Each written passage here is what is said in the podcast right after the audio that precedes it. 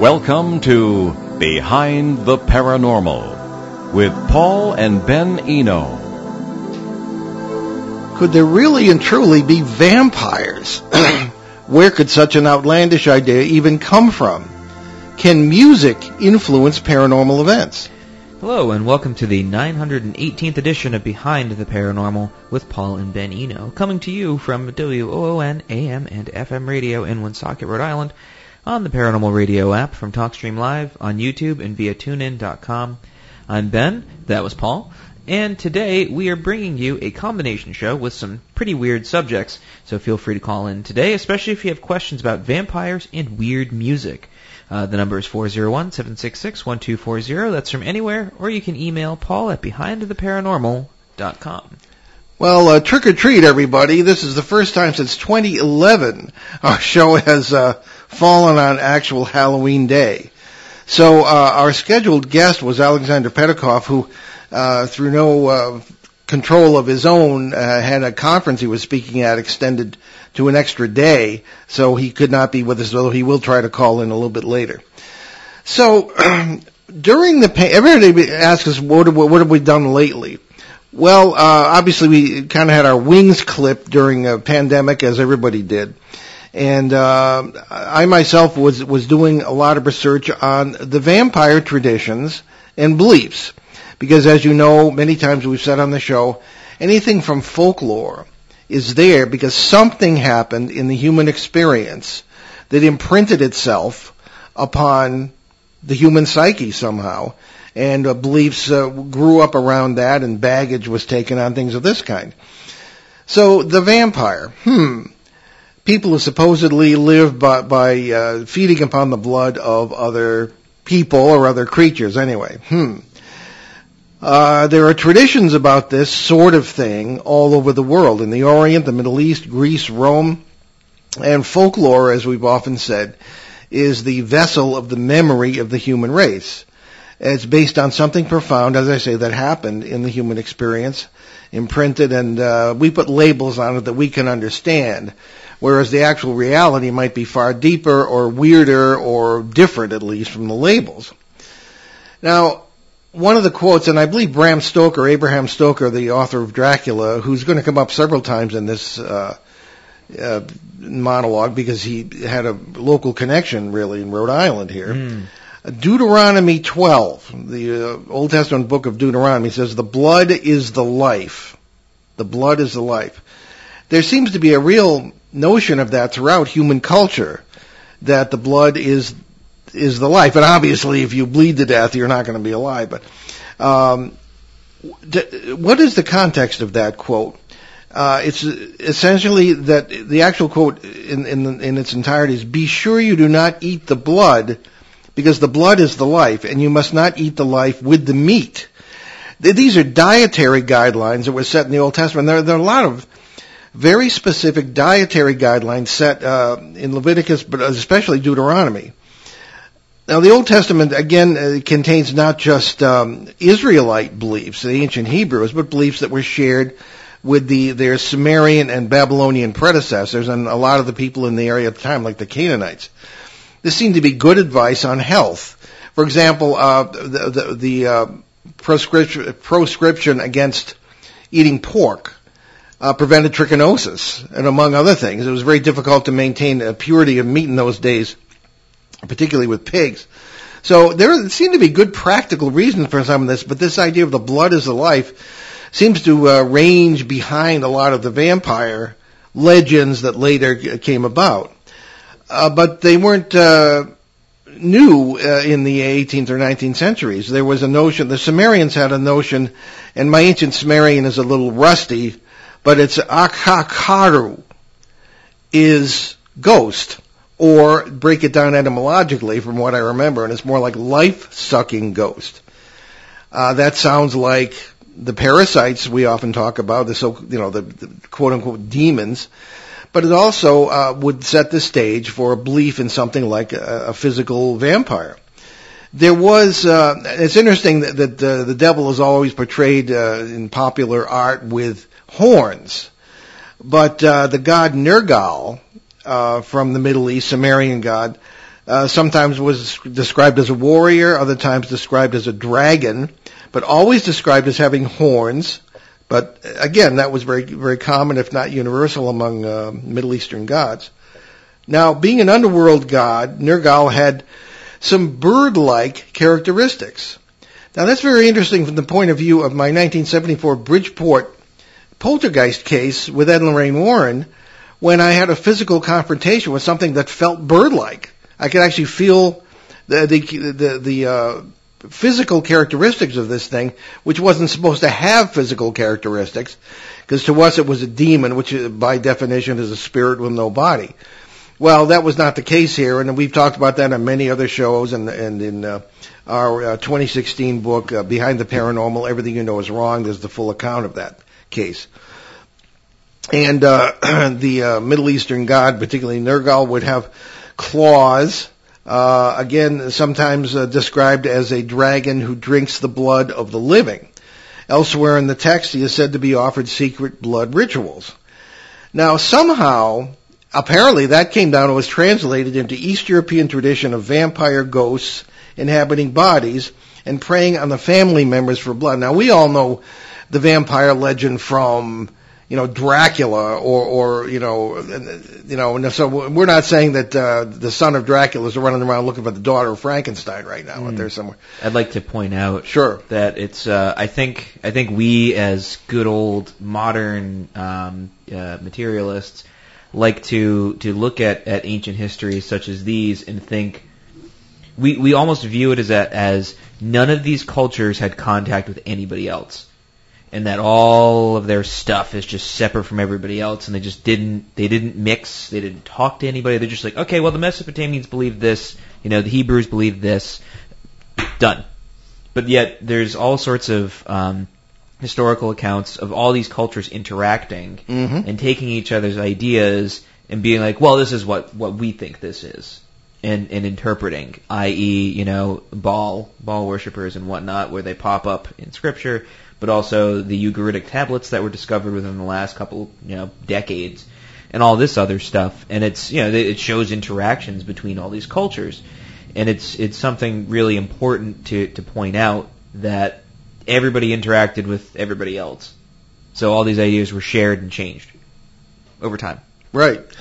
So uh, fast forward, as we say, to uh, 1892, or actually the, maybe about the time of the American Revolution. Mm. And one looks back in the history of New England here, and particularly Rhode Island and Connecticut, uh, in our listening area, and we have uh, some very bizarre experiences uh, having to do with vampire beliefs. Now, everybody knows about the witchcraft hysteria of the 1640s in Connecticut. Well, maybe they don't know about that one, but they know about the one in uh, Cape Ann in Massachusetts, uh, Salem and Danvers in the 1690s, and uh, everybody thinks of that. But there was a vampire hysteria. People believed people actually had been vampires, and very much in in that ancient tradition of people having their bodies uh, after they died inhabited by ghosts would raise them from the grave to feed upon the um, the blood of their relatives. Now they wouldn't just lie in wait by the side of the road and attack uh, slow drivers. I mean, they would, uh, according to the beliefs, they would um, uh, come in and and uh, would be preying upon their own relatives. So uh, as people started to uh, to uh, pass away in a family one by one, there would be a belief at, during this hysteria in New England that, that they were preying upon their own relatives and it was a, a definite problem. Uh, the Mercy Brown case in Rhode Island is probably the most prominent, and it's very interesting that uh, when Abraham Sto- when Bram Stoker uh, translated or died in 1912, among his papers were found newspaper clippings about the Exeter, Rhode Island case. Hmm. So uh, right now we'll pause for a caller. Yes, and that is Tom Spitaleri on the line with us. Hey, Tom. Hey, Paul, how are we doing? Ha- happy well, Samhain, happy Halloween. And to you, how my friend. Yes, and uh, I just wanted to call. I know you've got a great going on about Mercy Brown. I know very little about her except what the legendary. Well, keep uh, listening to the show; you'll learn more. yeah, I will be listening to the show to learn more about Mercy Brown. But you know, I read about Mercy Brown through uh, some of the stuff that Tom wrote. I've never Uh, legend uh, Tom D'Agostino, yeah, you. right. Yeah. Okay. So um, you've been interested in the uh, Ossipee Triangle in New Hampshire, I correct? have been, and guess what? I forgot to tell you. You got family connected to the Ossipee Triangle. Well, that's about right.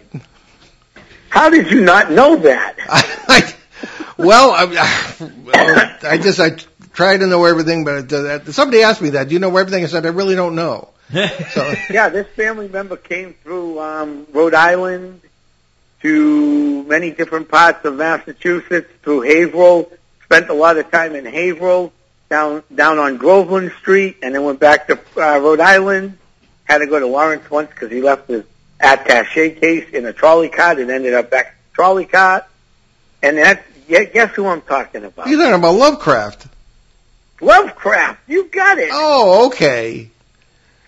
H.P. Lovecraft, the Crawley, the. Bet- Betty and Barney Hill are all involved in the Ossipee Triangle. Which, Oh my goodness. I mean, if you let's take the traditional triangle, it's most of Carroll County. So that's Ossipee, uh, Tamworth, Chocorua, Madison, Jacksonville, Jackson, New Hampshire. You know, Albany, New Hampshire. Which, if you blink, you go right through it. Right on 16, you just blink and you're gone. Like Rhode Island. Like Rhode Island, right? Albany, you- know, you're in Albany when you see the Albany Fire Station. It's a one, um, it's an old fire station. It's a one, one garage door fire station, basically, and it's made of wood. And Okay. it's a Albany Fire. Well, cool. and then you know you're already through Albany.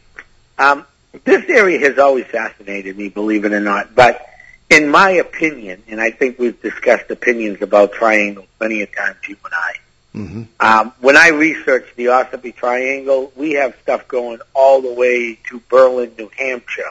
A lot of similarities. So, you know, how far do these triangles really go when it's all said and Well, done? that that's the thing. Well, we always refer Right. to them as research tools, but we're, we're gonna. Well, that's on our bucket list. We had six other triangles we're working on, uh, but um, we'd like to pursue the Ossipee one uh, with uh, you know at some length as as time goes by. Uh, what else has happened up there? Well, uh, obviously in that area we've had Bigfoot sightings all over the place. Yeah. From Ossipee all the way to White Mountain National Forest. Too many, too numerous uh, to even discuss because we could spend a whole show on that. I have about 15 years worth of research done uh, and friends of mine who work for the Park Service and the rangers up there and everybody else in the local police departments calling me on a regular basis. Um, but we also got a lake monster up there in West Ossipee. Ooh. And that's what I really wanted to discuss, lake monsters. Yeah, no vampires monsters- though. No vampires that I could find, but lake monsters. And you know what I find interesting about lake monsters? They all came out around the same time when you, except for like our friend and your friend came out a little bit earlier than that.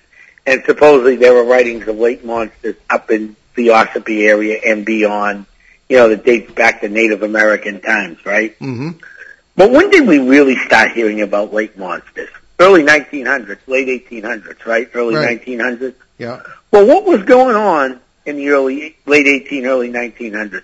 We had the expansion of our country. The Civil War's over.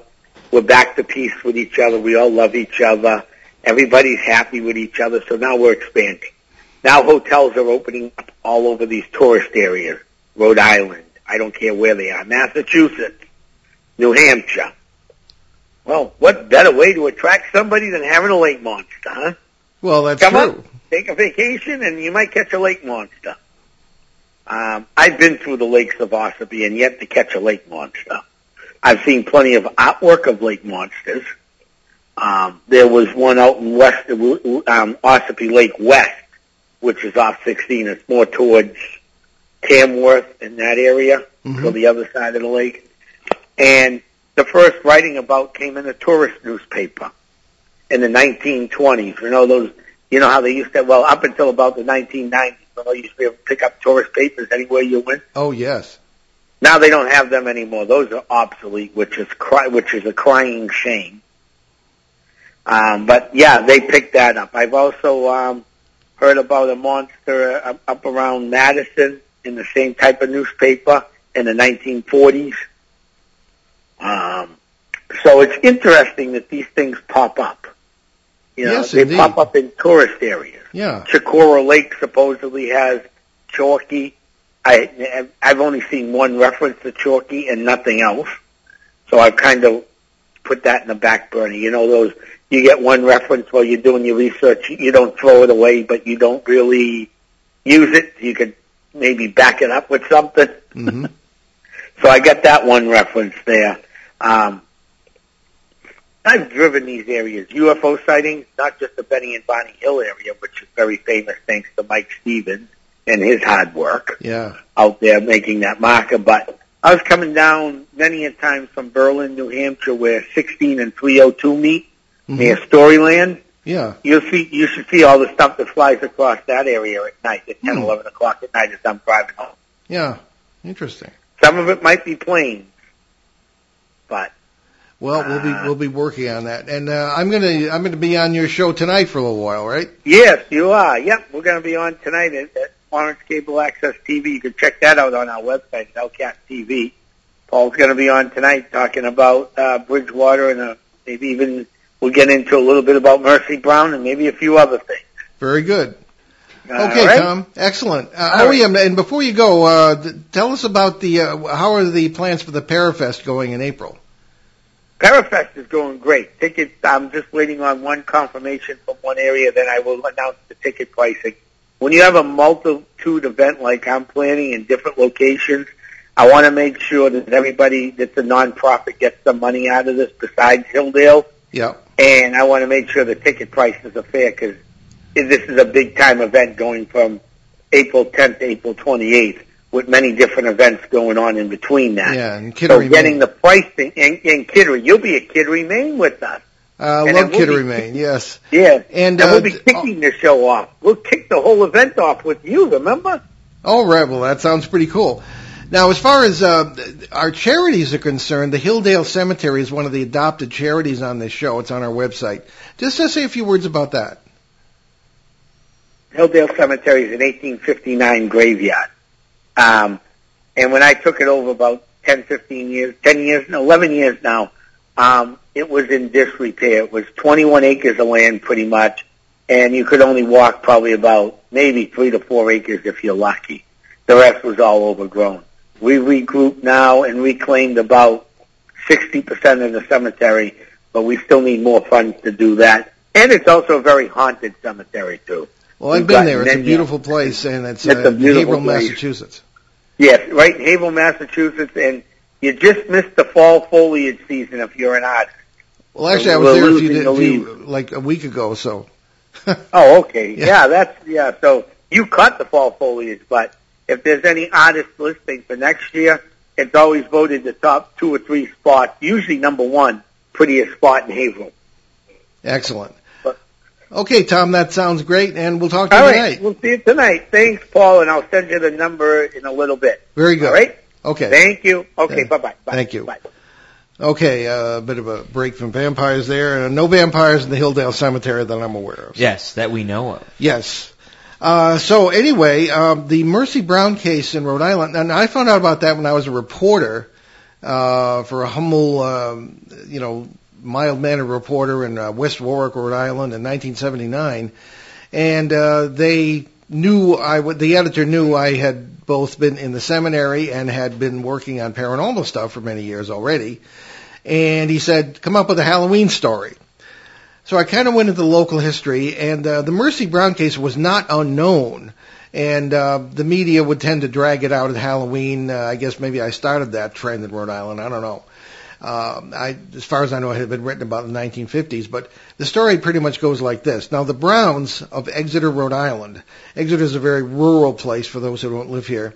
And the Browns were not country bumpkins. They were among the founding families of Rhode Island. I mean, Brown University is named after the, their their people, and so that is the background to this. And the uh, as I, as we mentioned, the uh, members of the family would often start to die one by one, very often by age. Now, 95% chance this was what was known then as consumption or a form of tuberculosis which would rip through families like like uh, it was the COVID of its day. So the Brown family, uh, the children started to die one by one. Mercy Brown was uh, considered to be uh, the vampire because they literally exhumed the bodies, and uh, if anybody was uh, seriously decomposed, obviously no home for a vampire ghost in there. But Mercy was found, supposedly, this is well attested, including by a doctor, uh, to be perfectly preserved and uh, with blood in her mouth and in, in, in some of the organs, which is not usually the case when you have passed away. Now, my theory is, and I don't mean to be unnecessarily vivid here, but there were in the old cemeteries, particularly in New England where it's really cold in the winter, receiving vaults.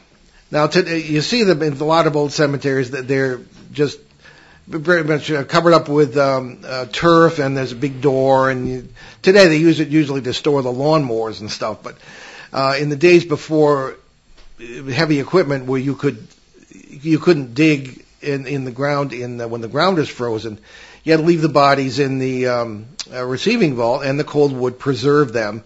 And uh, I think that's what happened with Mercy, uh, because she had uh, recently she had been uh, she had died, but she had been in some of the cold weather in the receiving vault at the Chestnut Hill Cemetery in Exeter and was buried and probably nothing had happened really to the body. And so I think that that's one idea. Maybe that's wrong. So everybody says, aha. And, uh, again, this was presided over by a doctor. Um, the heart was uh, removed and burned on a rock that can still be seen on this, uh, in this little cemetery. The um, and, he, and here's where we get into some of the most ancient and most bizarre traditions behind the vampire beliefs. That taking into yourself the body or some of the organs, even cannibalism in some cultures, of someone else will help you uh, to survive physically, or will help you to take on the good characteristics of the person uh, whose um, essence you are somehow consuming because uh, some of the ashes from this uh, burning of this heart were mixed into a potion, a, a potion of medicine, and again by a doctor and given to the younger brother who was very ill. They thought he was going to be the next one. So strangely enough, I mean the guy died anyway, but uh, he'd gone to Colorado in order to uh, get cleaner air. That was part of the plan. And again, this is 1892. I mean, that, I mean, historically, that's like yesterday. And because um, the media had been growing at the late part of the 18th, uh, I should say the 19th century, uh, this was in the press. And as I say, uh, Bram Stoker uh, heard about this. I'm, I don't think it gave him the idea for the book Dracula, but I think it gave him some ideas about what to put in the story. And again, the, these clippings were found in his papers. Uh, he was Irish uh, when he uh, died in 1912. So there's a Rhode Island connection to Dracula, uh, one way or the other. This was not the uh, the only case, this Mercy Brown case that that occurred. There were a number of other cases in uh, Connecticut, particularly Eastern Connecticut and Rhode Island, uh, from the time of the Revolution up to about uh, the end of the 20 uh, the 19th century. And uh, one of them uh, came to light in 1991 when a bunch of boys were playing in near Jewett City, Connecticut, by an old quarry and all of a sudden a skull rolls down the hill and lands at their feet. So naturally they freak, and uh, this came to the attention of not only the police, but the uh, archaeology people from the University of Connecticut. And they came and the, the, the they realized that you know, the thing was very, very old. It wasn't like some recent murder victim or anything. So the cops, uh, that satisfied them and apparently this quarry had been expanding and had uh, overtaken uh, the uh, Walton family burial ground. Now, New England is full of little family burial grounds. People used to put their relatives uh, somewhere on their property, particularly if it was a farm. They'd put a, a fence around it, and that would be the family uh, burial ground. So that was one of these. And uh, when exhumations occurred, I mean, there was really nothing left, just skeletons. It was found that the, the bodies apparently had been mutilated after death, uh, apparently because by by vampire hunters. They're the same thing as Mercy Brown uh, case. So so this was not just in Exeter, and it was really strange that it uh, somehow uh, spread in New England, and people were doing this uh, for a better part of a century, if not more.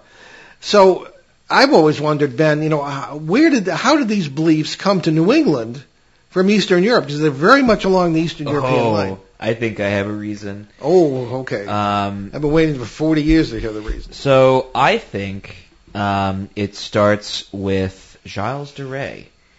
Uh, if, if if you are not familiar with the name, um, he was right hand man of Joan of Arc, and uh, unlike Saint Joan of Arc, this man was not a saint. He was truly a horrible, horrible human, and I think one of sort of not the origin, but one of one of the things attributed to the whole vampire hysteria because of his sort of contribution to folklore through his really truly horrible actions, which I probably cannot get into on the air. Oh. Um, but essentially, we're going to leave it at um, he pursued immortality uh, through the help of an Italian alchemist. Shortly after, um, what was it the Hundred Years' War? Uh, He was incredibly rich. Him and his his whole family were the richest family in all of France at the time. And his actions were so bad that the Pope at the time called an inquisition specifically for him. So we're talking about the 1400s here. Yeah. Oh yeah. This was like the 1400s. Um, it's really, it's real, it's really bad. So I won't get into it. But if you ever want to research it, it's, um, it's, it's really, it's really something kind of spooky and something that actually happened. And it really left an imprint on what people thought. And I guess the only way to deal with it was this sort of, you know, legend of, of, of vampires and all that stuff Hmm. that kind of stuck through Christian mythology and, and is still kind of in, in the, in, in the, the, the, very much in the mythos, if you will. Okay, well, on that uh, cheerful note, let's take our uh, bottom of the hour break here. Uh, you're listening to Behind the Paranormal with Paul and Ben Eno on WOON 1240 AM, 99.5 FM in New England's beautiful and uh, haunted Blackstone River Valley. And we'll be right back with our ongoing discussion about vampires and other happy things. Stick with us.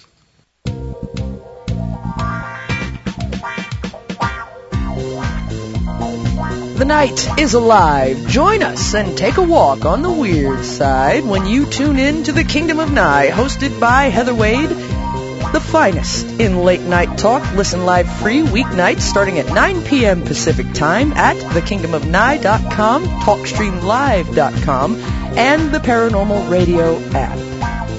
Wanna take a ride? Local and live at 99.5 FM. Well, welcome back to Behind the Paranormal. It's WOON 1240 AM, 99.5 FM in Rhode Island. And we're talking, uh, it's our Halloween show today, of course. We're talking about the uh, very weird uh, history and, and the beliefs about vampires and the traditions that, that go with it. You know, I actually found something interesting. This is a little little related side note. There was actually in 1864 there was a popular um, Greek Orthodox manual for uh, confession, and it was an 82 page manual. Um, Greek Orthodox priests would use it, and they would use it for for you know holy confession. But there were two pages dedicated in it specifically with the title of "On Those Who Burn Vampires." Oh my goodness. Yes, that's. Uh, but the the Greek word, um, if I'm pronouncing it incorrectly, someone please tell me. Um, vrykolakas, and that that would be the the Greek word for for vampires. And uh, essentially, it was. It's basically if if you burn if you burn a vampire and if you you get in, enveloped in any of the smoke, you can't receive communion for at least six years. It's They didn't teach us that in the seminary. well, this yeah, you know, hey, you know, you weren't you weren't in a Greek seminary. That's probably why. Well, all right. Um, but there's actually a really there's a we had in- Greek students. There's or maybe they just stopped teaching it altogether. I don't know. But there's a really interesting thing because the characteristics that they point out are are very different than the vampires of you know wearing capes and you know kind yeah, of stuff. Right. Essentially, they would wander around in the night. They would prophesy to people. They'd destroy people's property. They'd like, you know, they they do all sorts of really weird things. So like, you know, they would wander around, beat up people, like, you know, they, and that's and they just Like wandering gangs. yeah, basically, and they Oh. they do it at night, and that was like their thing, and it was always um you know so they they you know that's that's what they do, and maybe maybe eat a little bit of flesh here and there, but that's that those were the Greek characteristics for vampires back in the late 1800s. Well, the, the, let's get a little deeper into some of the, uh, the the beliefs. Now, not only do you have the the consuming of blood, but uh, people, are, you know, which is really horrible, and the cannibalism, which is even probably worse. There are long-standing traditions about consuming others in a sense of one form or another. Uh, one of the better ones, as far as uh, when it comes to characteristics, uh, trying to take into yourself the good characteristics, uh, would be uh, organ transplants. Mm. Now, obviously, that's real. It's done today, and it's a very noble thing to do. I'm an organ donor. Um, and uh, with given what I'm about to say, anybody who inherits my liver or something is going to have an interesting experience. Organ recipients. and We did we did a good show on this with Marcus Lotha a few oh, years ago. Yes, we did. Yes, where people will receive organs uh, from donors, you know, who are living or no longer with us, and sometimes, not all the time, sometimes will begin to have some of the same characteristics as the person whose organs they've received. Uh, they develop a taste for, you know, tuna fish, say, uh, when they themselves could never stand it before, uh, or, um, you know, then the, the, the donor was a tuna nut. Uh, or they develop some of the um, likes and dislikes, the characteristics. Uh, they know things they didn't know before that were known by the donor. And again, this isn't isn't all the time, but it, it is relatively frequent. So I, we find that that's kind of an interesting uh, side note to this whole thing. Uh, the consumption of blood and other things uh, is, um, I mean, what do we do? We receive blood transfusions from other people. You know, it's all this is all part of uh, medical uh, life in the modern world. Stem, stem cell research. I mean, things are developed from that that supposedly help people, and certainly apparently do. So there's a long tradition of this. When you look at um, some of the Christian traditions, now there was a big row during the, the so-called Reformation in Europe when uh, the Protestants said, well, it's not really the body and blood of Christ that you receive at the uh, liturgy, at Mass. Uh, Roman Catholics to this day uh, insist that it is. Uh, so do the Orthodox, as a matter of fact. And if you look at the sixth chapter of the Gospel of John, there's a passage that's not all that well known. I think I don't hear about it very much, but uh, Christ has just fed the 5,000 people, and they gathered what was left up in the baskets. And uh, they had uh, been saying, Christ had said, well, you know, here's, here's the food we just ate, but my, f- my flesh is real food and my blood is real drink. And he, and I read it in Greek, and it says this, pretty much the same thing. He goes on and insisting that it's real. It's not, not a symbol. And a lot of it says that some of the disciples, because the apostles are not the same thing as the disciples. There were three or four hundred disciples and twelve apostles. But the apostle, the, the, some of the disciples couldn't deal with that, and, and they, they left. They said it's too crazy. So if that's an accurate rendition of what he actually said, and that's always up for grabs, so to speak, then here's again the notion of uh, the blood being taken in by someone else as a very intimate and holy experience in the best sense of, of the experience. Now, I was astonished. I don't know if you've seen this, Ben, but on Netflix they had, they had a series called Midnight Mass. Oh, yeah, I've, I haven't seen it though. Well, I, I actually, I don't have time to watch that. I just don't. But this seems very interesting because, you know, having almost become a priest myself, I started to watch it and I said, boy, this is, this is somebody who knows Roman Catholic liturgical practice. It was very accurate. Mm. And I really appreciate that in films. That's, that's me. Authenticity. Authenticity. And, uh, but there's a rather mysterious and very dedicated and apparently good-hearted priest who shows up on this island somewhere. I don't want to ruin this for anybody who hasn't seen it, but suffice it to say, it becomes a vampire story. Ooh, cool. I was hoping Mothman. Because oh. the thing starts swooping over the island, and uh, again, I don't, want, I don't want to be a spoiler. Hey, here. you know, there could be a season two where it's Mothman. But effectively, they take the whole Christian uh, doctrine on the Eucharist and turn it into a vampire thing, which is I found very, you know, it was, it was I think it was too dumb to really offend believers, but at the same time, I thought it was really interesting. I mean, the uh, the uh, atmosphere they develop and the characterization is really, uh, I think, very well done. There's even a crazy church lady. Of course. There's always one of those, you yes. know, and and of course, in the end, uh, everybody is. Uh, the, the, the actual vampire star though actually shows up fully vested for mass, and I mean it's really very original, I think. But at the same time, it shows that this underlying human thing for blood and for maintaining the life. And you, I think you have a sort of a three pronged uh, thing here that maybe started the people's fascination with the vampire legends as well, or feeds it. One is paleoscience. I call it paleoscience. Uh, possibly prehistoric science that knew some of the things we've talked about tonight, that there are health benefits to uh, transplants and things of this kind. Because these things, I mean, there's evidence of, of uh, root canal dental work being done about 9,000 years ago in Syria. These things are all um, not well known, but but they're archaeological facts. The, everything, you know, Ben, we often say that, uh, oh, who could have built the pyramids but aliens, you know? Like they're going to fly a zillion light years to build stuff out of rocks, you know, and our own ancestors were too, too dumb to do it ourselves. And that's not the case. Uh, and if you look at history as being what we say cyclical instead of linear, in other words, we've gone, as we say, from power tool, from uh, stone tools to power tools, three or four times as some of the First Nations, uh, thinking particularly the Hopi believe, and mm. other indigenous cultures too, that it, that, that we, we kind of go around, you know, something will happen like maybe an asteroid or something, or a terrible war, or something, a natural disaster, and uh, we have to start all over again. And we carry those traditions with us. So maybe the paleo science of the time would have been that you can get benefits from, you know, using the blood of other people to help uh, someone who's ill or this sort of thing, and that could very easily have been translated into uh, vampirism, I suppose. Uh, the second thing would be certainly just our, our basic fascination with life and uh, desire to avoid death. There's a fascination with immortality. I mean, that's uh, the the uh, premise of many most religions and this sort of thing is surviving death. So that's the second prong. The third prong would be uh, I, uh, I'm not going to say ancient aliens, but uh, parasites, parasite activity, and I've written about this a bunch of times. Parasite activity in the early um, uh, ancestry of the human race, even, maybe even the beginning. And what are parasites? Uh, we're always talking about them. You know, folklore calls them demons. Uh, there's this name and that name. I've run into them. Ben's run into them.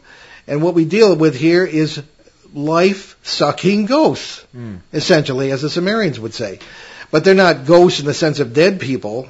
I don't think there are any dead people. Uh, they apparently are physical. I've had physical confrontations with them. So, and they seem bird-like. I said that in the beginning. Uh, much of the characteristics of the Sumerian gods, same thing, parasites. So I think that that's the third prong, is that uh, it's very easy to translate a, a life-sucking parasite. We, we run into people with chronic fatigue syndrome after dealing, dealing with these things, and that they farm people and they eat the energy. That's literally what seems to be happening. So you can very easily see that translated into the into the uh, vampire thing of, of legend and, and literature. I'm gonna I'm gonna throw in a fourth prong here. Hmm. Um, hmm. There's a there's a really interesting theme in a lot of um, mythologies, uh, and one of the major ones is usually um, civilization versus the wilderness, or more accurately, order versus chaos. Hmm. And you can see that in a lot of social structures, right? You you have you know your your center. Um, think of it like a circle, right? So you have you have sort of the center of the circle being some sort of form or, of order, right? So let's uh, I don't know, for lack of better words, let's just throw you know a lowercase g god in there. And then expanding outwards, you have various levels of society, right? So let's look at Rome, right? In Rome, you know, during the, the imperial, you know, age. You know, you had the emperor in the center with the various gods and stuff that all kind of were there, and then you expanded outward. You had the patricians at the top, you had the plebs at the bottom, and then as you expanded further outward, for, away from citizenship, you had the barbarians. Or a really interesting thing that you know not just the Romans would call, but the Greeks would call um, uh, dog-headed people and um, you know all these other weird things that would exist. And it wasn't necessarily it was a derogatory term, but it also was was al- almost meant quite literally. And there's even traditions, um, a very interesting, you know, if for those of you of the the um, Catholic or Orthodox persuasion, there's Saint Christopher, which if you've ever seen an icon or depiction of him, he has a dog head, the head of a dog, because he's from one of these tribes of, of dog-headed people. And it's um it's it's interesting because he lives on the outside of, of civilization. So there's this this theme of on the outside you have monsters. Monsters exist outside of, of this circle, right? A very another in, interpretation would be, you know, like the Nor like the Norse gods, right? You know, they they had the whole all right. So you know, you had Midgard, and you have a whole bunch of other worlds and stuff, the nine other realms um, that were all sort of layered on top of Midgard. But around it, there were wall, like you know, ba- a literal wall of, or mountains that that basically separated everything that wasn't you know in order outside of it, right? Which would be the giants, which you also have with Greek mythology with the Gigantomachy or the War too. of the Giants. Yeah, hmm. it's so that's they're just they're all out they're all out there. They're they're they all the monsters exist on the outskirts, on the outside Yeah. of civilization. So when something represents chaos, right, i.e., you know, someone, you know, drinking, you know, blood, right? You know, that's that's something that's that's chaotic. That's that's a monster that's outside of of our of our center. And we we need order, we need structure, we need something that that orders the world around us. And something that represents you know the the sort of opposite of that is scary inherently, right?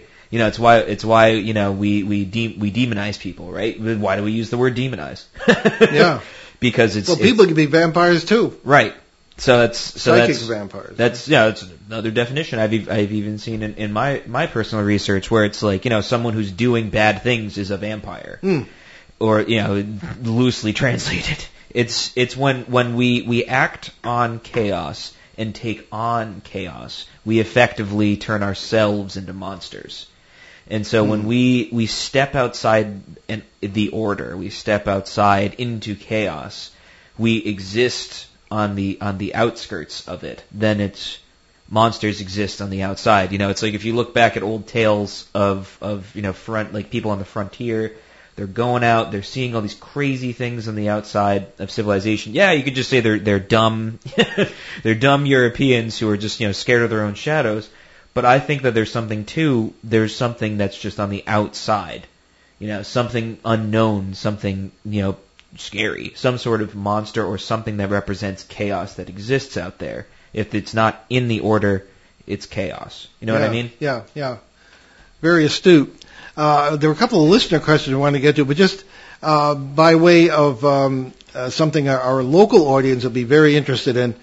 Uh, the town of Cumberland, Ben's native town, uh, is just south of here, and uh, I was uh, for a couple of years the editor of the local weekly newspaper there, the Observer, Lincoln Cumberland Observer, and uh, the precursor to the current Valley Breeze. But it was 1983. I was in the town records vault at Cumberland Town Hall, looking for something entirely different, when I happened to see uh, something that happened in 1796 a vampire case, apparently, in, in Cumberland.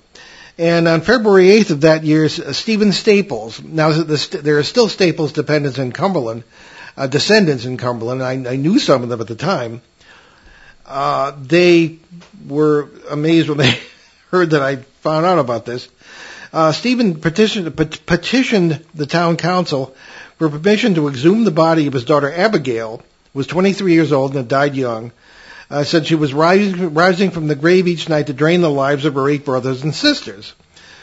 Uh, from uh, volume four, if anybody is interested, volume four, page one of the town council records, quote, Mr. Stephen Staples of Cumberland appeared before this body, like the way they put that, and prayed that he might have the liberty granted unto him to dig up the body of his daughter, Abigail, Abigail Staples, late of Cumberland, a single woman deceased, in order to, quote, try and experiment, experiment on Lavina Chase.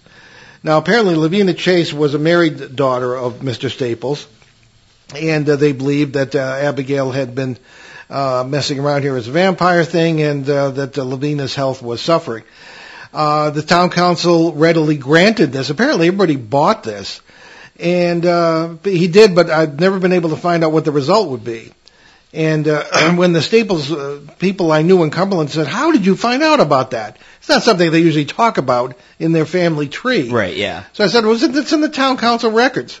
So, on that note, Uh, and this is again 1796. Uh, take it, take it or leave it.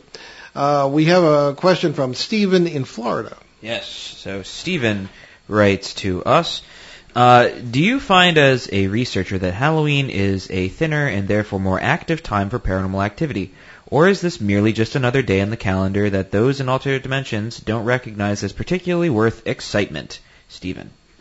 Okay, well, good question. A bunch of levels to Oh, he's that. from Central Texas now. He moved. Oh, did he? He moved. Oh, okay. Yeah. So, Oh, so wel- right. welcome to Texas. Okay, I'm, I'm behind on Stephen's uh, schedule here.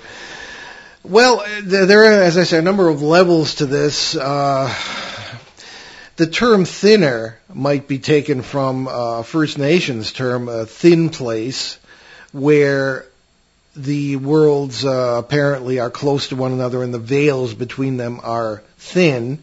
In our terms, it might be a place of intersect, overwash, or overlap of parallel realities in the sense of quantum physics, which we specialize in as researchers of flap areas, as we call them. We had to invent a whole new vocabulary just to talk about that. So uh, the thing with this day in the year, uh, in this part of the world, you know, if you go around the, the uh, north of the equator and uh, south of the Arctic Circle, uh, you have winter, okay? And this, particularly in Europe, was known as a time of, of death. People would not survive the winter as readily as they would survive the summer. So the first day of the Celtic New Year would be November 1st. And as a matter of fact, even, the Wiccans today will celebrate this as Beltane. Am I got? Did I have the right season there? Beltane. That sounds about right. Yeah, uh, coming in, and um, that would be just again descending from the Celtic tradition. Uh, we always say Happy Halloween. Well, how do you do that? Well, in the ancient sense, you do that by not dying on Halloween. So, uh, in that sense, and of course in Mexico, everybody knows the Day of the Dead, and everybody's running around with, uh, you know, uh, skeletons, and it's actually a very positive thing. They uh, will visit the cemeteries, and uh, yeah, I think that, that's really good. You, you have to remember your blood. So in any case, I think I don't think it's any thinner than any other time, but in the sense that people are more aware of it, that has a factor in paranormal events. People, uh, if we're running around, you know, as we have our crazy lives all the time, we're not paying attention to nature, never mind anything else. Uh, we're going to miss a lot of things. Whereas if we live lives of uh, quiet and meditation, we might have more mystical experiences. So, uh, so the answer is kind of yes and no. See if we can uh, work in one from Peter here. Sure. Uh, so Peter writes to us, could the phenomena of alleged alien abductions be a form of vampirism? If so, how might that work? That's another very astute question. Uh, we often say, we've said it earlier in this show, that you, you end up with uh, putting labels on things that happen in the human experience, labels that we can understand. Uh, demons, ghosts, things of this kind, whereas the actual reality may be far deeper. We uh, are always saying that when you have experiences, uh, it depends on the context as well. If you're outdoors and you see a light in the sky and uh, some kind of wispy figure on the ground, aha, probably an alien in the UFO. But if you're in your house and you see something similar, a ball of light, or aha, a ghost. It could be uh, could be correct. It could be neither. It could be in something we can't even conceive of. So it is possible that uh, with the uh, reports of experiments, phys- uh, physical and medical experiments that are done, uh, last week uh, on, on our simulcast with the uh, Danbury Connecticut Library and the Western Connecticut UFO Conference, we had Kathleen Martin as our guest, um, and she is the ne- the niece of Betty and Barney Hill, the first couple, 1961, who had an abduction experience that was publicized all over the world. First time that had really happened. There were medical experiments involved. Uh, you could argue, uh, I don't know if th- th- there are puncture wounds very often seen in these cases. Uh, whether blood is extracted, I'm not entirely sure, but implants sometimes are made, and the, these implants have been. I've never seen one, but I, I, I know people who have seen them uh, extracted from people. So it's very possible that part of the vampire lore may have been created by whatever the ancestors or, or the precursors in our labels were for alien abduction. You know, the fairies and uh, various uh, kinds of demons and everything would come and take people. The um, changeling phenomenon with children and all this sort of thing. Uh, I think that, that many of these paranormal events are as plain as the nose on your face, totally obvious, but because of the labels, we don't really see them. I think it's important to note that um, you know all all of these these things are are subjective experiences of an objective reality. We know something's happening, right? We we know that there's there's something that happened to someone, but there but the the explanation is through a subjective experience. So it's it's very hard to say, okay, well we know what this is, and say, boom, this is it, which is you know it's mind-boggling for for our our very modern minds. Is you know we we want to have a word to say this is what this is, and reduce reality to just words, which is you know it's it's just it's just not good enough, right? Oh. We have we have a thank you thanks to uh, Charlie from Oregon who corrects us on the uh, the um, Celtic season. It's it's it's Samhain. Samhain. I believe it's pronounced Sowen. Yeah. Oh, and, Bel- uh, Beltane Spring, I think. right? Beltane is precisely May Oh, 1st. That's okay. right. Thank you very much, Charlie. You have saved our bacon on that one. Yes, yes. So- keeping our integrity. yes, indeed. Uh, you know, I hate to say things. I hate to speculate on the air. well, I mean, we weren't quite wrong. It was one of the. Well, it was, okay, it well, was, we had it was one, one of, chance one in of the, four to one get of it the right. solstices. Very good. We had a Okay, so chance. right, exactly. Okay, um, well, there we have the vampire topic. Uh, the only other thing I might say again uh, is that um, there were a number of other cases in Rhode Island we didn't have a chance to get to. One of the uh, not only Bram Stoker uh, tied into apparently the Mercy Brown case for his story Dracula, but H.P. Lovecraft, who came up on the show in our call with uh, Tom Spitaleri, is a, a cousin, distant cousin of ours. Uh, his story, The Shunned House of 1924, really the only vampire story he ever wrote. Lovecraft being a great, um, sort of the Edgar Allan Poe of the 20th century, and a uh, favorite son in Rhode Island here uh, from Providence. Uh, really uh, wrote a lot of totally different kinds of horror fantasy stories. But the closest he got to a vampire story is called The Shunned House, which is an actual house on Benefit Street in Providence. And um, he um, tied into the Mercy Brown story for that. Matter of fact, he quotes from uh, newspaper accounts of it, uh, and he said uh, that, that Mercy should have, uh, uh, that the person in the house should not have hired anyone from the Nooseneck Hill country, which is where Exeter is.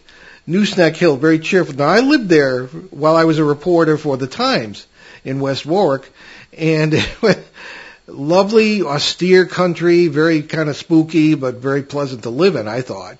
Uh, but anyway, that's uh, in the fiction of Lovecraft, even the Mercy Brown case features. So let's uh, leave that uh, subject for now Yes. and uh, get on to our uh, announcements. If you would, Ben, uh, if you're Sure thing. So, on November 19th, uh, as part of the gallery lecture series at the Pine Bush UFO and Paranormal Museum in Crawford, New York, my dad, or both of us, if uh, if I have the ability to, will present an in-person program on Behind the Paranormal. Everything you know is wrong. That's at 8 p.m. And uh, we'll have more details next week. And we'll also be at the New England Parafest in Kittery, Maine, which runs from April 10th to the 26th. That's in 2022. Wow, that is going to be a long event. Jeez. Yeah, um, I'm, I should have asked him more about that way I'm on the phone today. But well, you know, it's it's pretty far away. At least you know we can work out Yeah, all the details right. and stuff. But that's that's an ambitious conference, and I'm excited to be a part of it. And uh, not just sure yet when we'll be on the schedule, but we do plan to do a live broadcast from there as well. well, apparently we're going to open it as we did the uh, Western Connecticut UFO conference with a live broadcast on the Sunday uh, that starts the uh, event. So we'll uh, look forward to that. Uh, and to certainly point out that after years of tech problems, all regular recorded radio broadcasts of Behind the Paranormal from CBS, Achieve Radio, and here on WOON AM and FM have been restored in the archives at BehindTheParanormal.com. Now there there are up to and more than a thousand hours of broadcasts there. So if you're a long haul trucker or completely retired with nothing to do, you're in luck. Otherwise, uh, have at it and see do the best you can. Uh, we also uh, fully restored the Return to Rendlesham series from 2010 to 2011 on CBS and all related shows, along with the Achieve Radio monthly two-hour specials from 2009. So And you can check out uh, our our books. That's along with those of our guest co-hosts at our, our show website, behindtheparanormal.com. You can also find out more about the show, our many cases over the years, our public appearances, and how to book us, uh, along with our 900 plus free sh- free shows, just as mentioned, our uh, recorded shows as well, and now restored by my dad. All that good stuff. Right. And uh, check out our app. Uh, you- on the Behind the Paranormal website, you can uh, download the link to that. It's not in the stores yet, the app stores, because that's very complicated and we haven't had hoops to jump time. through, yeah. Oh, yeah. So, uh, you, but you can download it and, and it works and you can uh, get all the uh, latest episodes, things of that kind. And again, check out our charity page on the website and, um, including the, uh, Hope for Hi- the, uh, Hilldale Cemetery in, uh, Haverhill, Mass that we uh, talked about in our conversation with Tom Spitaleri today, helping Haiti's Orphans, Youth Mentoring Connection, and a couple of veterans charities. And uh, what do we have next week, then? So on the shelf, uh, that's November 7th, we'll be doing a full open line show with our cousin, uh, Rick Eno, special guest co-host and MUFON investigator, and he's coming from to us via phone from uh, all the way out in California. So uh, we leave you today with a pithy thought attributed to, of all people, Saint Jerome, who didn't speak English, so this must have been written in Latin or Greek. Good, better, best. Never let it rest until your good is better and your better is best. I, I, I gotta, I gotta look that up. Bonus melior optimus. Maybe maybe it didn't come out rhyming in Latin, but in English it did. yeah. Who knows? Numquam sit requires donec bonum tuum est belius et melius tuum et est optimum. It's hmm. pretty much the translation. Anyway, I'm Paul Eno. I'm Ben Eno, and thanks for joining us on our great cosmic journey, and we shall see you next time on Behind Return to this radio frequency 167